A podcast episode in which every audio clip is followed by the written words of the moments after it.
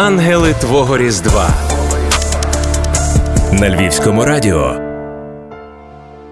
Я називаюся Надія Сидорик. Я є лікар-пульмонолог лікарні швидкої допомоги, яка стала частиною великого першого медичного територіального об'єднання міста Львова. Це територіальне об'єднання невідкладної допомоги. І я там працюю лікарем-пульмонологом і відповідальним лікарем керівником блоку пульмонології центру терапії.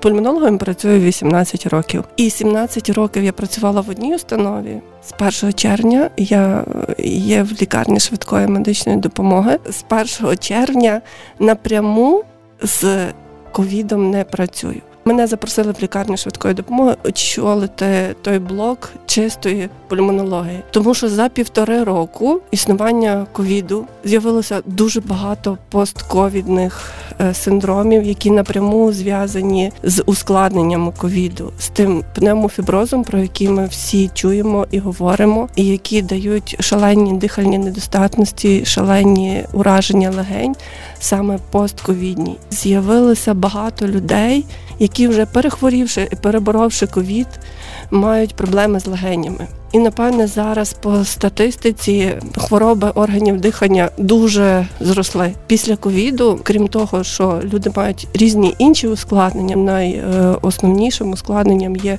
пневмофібротичні зміни легень, так звані постковідні ураження легень пульмонологія це не тільки ковід і все, що зв'язано з ковідом, а ще багато все рівно залишилося і бактерійні пневмонії, які були до того, бронхіальні астми, і хронічні обструктивні захворювання легень, і багато зараз дуже рідкісних захворювань. Чомусь вони теж зросли, такі як гістіоцитози, такі як ідіопатичні фібрози, муковістидози. Просто вони якось зараз більше виявляються. Але левову частку роботи пульмонологів в нас то справді є постковідні ураження. Більше ніж півтора року так я працювала прямо з ковідом і перехворіли ковідом, і всі ми щепилися. Я себе називаю, що з червня місяця 2021 я почала жити спокійнішим життям. Бо ковід і доктори, які працюють в ковіді, це особливі люди. Направду, як би воно банально не звучало, і як би воно може пафосно не звучало. Люди щодня стикаються зі смертю. Люди щодня стикаються з страшним горем з нерозумінням того, що робиться кругом, особливо в лікарні швидкої допомоги. Ви знаєте, що вона взяла на себе левову частку прийому е, пацієнтів з ковідом. То було такі дні, що по статистиці 480 хворих при поступленні 80-81 хвора за добу. Це дуже велика інтенсивність, це дуже багато, і хворі були вкрай важкі. Ну, відповідно, і летальність більша, аніж там, наприклад, в інших лікарнях, де трошки менше було хворих і це важко, але я не знаю, чи це називається професійна така деформація, чи чи це просто звикання. От Коли я знаю по по собі, коли ти в тому постійно живеш, живеш, живеш, живеш, ну інакше, напевне, просто можна зламатися, то стаєш таким трошки спокійнішим до до того, що, що стається. Наприклад, приходить чоловік і жінка. Чоловіка ураження 10%, та, то що ми любимо згідно даних комп'ютерної томографії казати а у жінки 90%. І жінка виживає, все добре.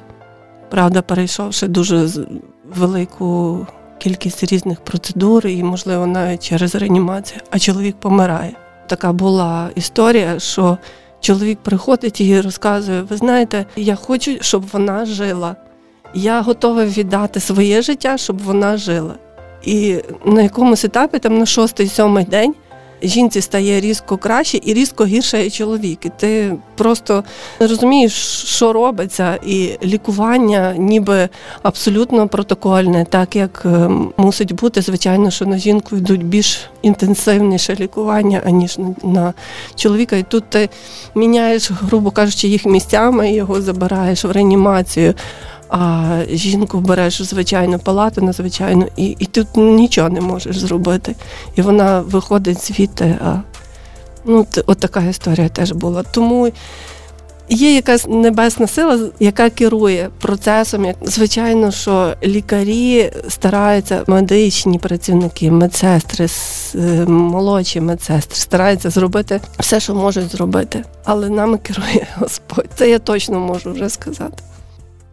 Герої, які кинули виклик COVID-19. рівне дихання. Знаєте, терапія, терапевтичні спеціальності вони такі спокійніші, ніж хірурги. Хірурги вони приходить людина з сталою проблемою, ту проблему забирають, і людина умовно здорова йде. Правда? До прикладу, там апендицит, людині погано-погано, її забирають той апендикс, забирають, і вона абсолютно здорова йде з вдячністю до тої людини, до лікаря, до хірурга, який її вилікував. Терапія вона така трошки інша. Переважно це хронічні хвороби, інколи й гострі, але не дуже такі страшні. Я до чого веду? До того, що вдячності до лікарів-терапевтів було значно менше видно, аніж вдячності до лікарів-хірургів. А от коли маємо пандемію і люди налякані, і і вона справді дуже важко протікала, та хвороба, і ти стараєшся е, на той людину, ти бачиш, що вона переживає, що вона важка, і всі максимально зусилля на неї звертаєш. Наприклад, з 20 хворих, які ти куруєш 5 або 6 таких дуже важких. Відповідно, ти більше уваги е, надаєш тому важкому хворому, ніж середньої важкості. І він потім іде своїми ногами додому. В мене якось так було дуже багато таких світлих мотивів, позитивів, коли люди, навіть потрапляючи в реанімаційну в палату інтенсивної терапії, будучи на неінвазивній е, вентиляції легень або штучній вентиляції легень, потім через місяць вставали і йшли своїми ногами додому, а потім приходили їхні діти або внуки з намальованими малюнками, з лялічками, які пошили для тебе, і з такою вдячністю, то не то, що розтопляється серце, а ти думаєш, ну справді ти не даремно живеш. Неймовірні історії в білих халатах. Думаю, що мені обов'язково треба розказати це справді чудо, яке заставляє людей змінити своє відношення взагалі до життя. В мене є одна пацієнтка. Знаєте, коли пацієнт має хронічну хворобу, е, вони стають такими трохи більше ніж пацієнтами, тому що вони приходять до тебе 3, 4, 5, 6 разів на рік, і ти вже знаєш всю їхню родину, ти знаєш їхні повадки, ти знаєш, де вони працюють, чи вони займаються. І власне я питалася навіть цієї пацієнтки, чи я маю право розказати про це. Вона сказала так. Ви навіть можете сказати прізвище, я не буду не називати звичайно прізвищ. Пацієнтка, яка має ідіопатичний фіброз легень, це така е, важка хвороба, яка до кінця не вивчена. Незрозуміло, чому легені з активної паренхіми, активної легеневої тканини стають такою тканиною сполучною, яка не дихає. І в неї об'єм легень, умовно, наприклад, при 100% в неї є 28. Ну, це дуже важке ураження. Створюється так звана сотова легеня, і вона потребує кисневої підтримки пожиттєво важкої. Для таких хворих є розроблені ліки, вони дуже дороговартісні, і на тих ліках, і на великих дозах е, гормонів, які дозволяють їй не збільшувати відсоток ураження тих легень, вона вже є більше ніж 6 років. Ми з нею знайомі більше ніж 6 років. Ну і це пацієнтка, їй 36 років. Вона репродуктивного віку. Ще до того як ми їй діагностували ту хворобу, вона намагалась завагітніти. Е, Намагалися вони дуже дуже інтенсивно з чоловіком вагітніти. Вони пройшли чотири спроби еко. Чотири. Чотири невдалі спроби еко. І найбільше мені ляком, коли ця пацієнтка до мене приходила, було то, щоб вона не захворіла ковідом. Чуда не сталося.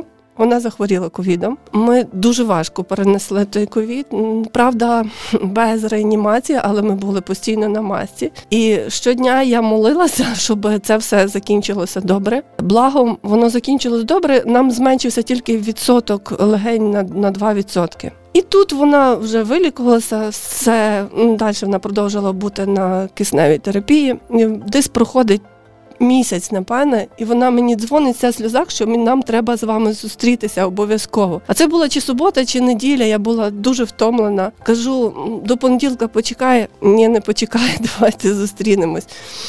Ми зустрічаємося, і вона ридає, що вона завагітніла. Ну, я кажу, як? Всі ну, при тих можливостях легеневих, що є, і ну, це це не ну, попередньо всі, як шар-гінекологи, вони не могли зрозуміти. Вони пропонували там різні методи, які були неактивні. І тут вона сама без без ніякого от завагітніла.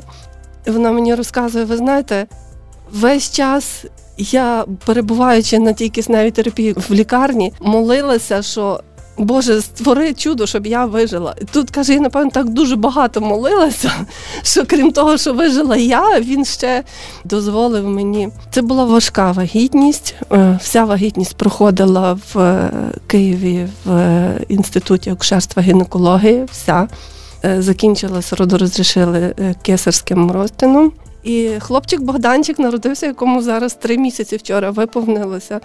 І то справді то чудо бо мої нейрони це не сприймають. Я не розумію, як це могло статися. І е, менше того, всі е, доктори-гінекологи, які спостерігали це, не могли зрозуміти, як це сталося.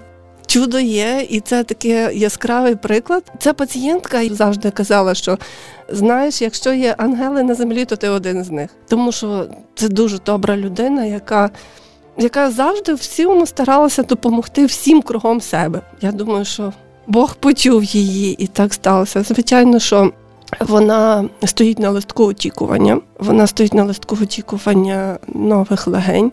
Ну і може, може так станеться, що ви знаєте, що ми мали на першу в Україні трансплантацію легень. Наші спеціалісти, пан Ігор Гуменний, зробив для мужчини який теж був дуже довго тривало киснезалежний, але у цього мужчини було хронічне обструктивне захворювання легень. Власне, це набута набута, але він теж був киснезалежний і йому дуже поталанило. Я дуже теж вважаю, що то велике чудо для нього, для його сім'ї, тому що просто донор абсолютно дуже один в один підійшов для власне для нього. Бо крім нього на цьому листку ще стоїть дуже багато людей. Дуже велике бажання і дуже велика віра робить великі речі.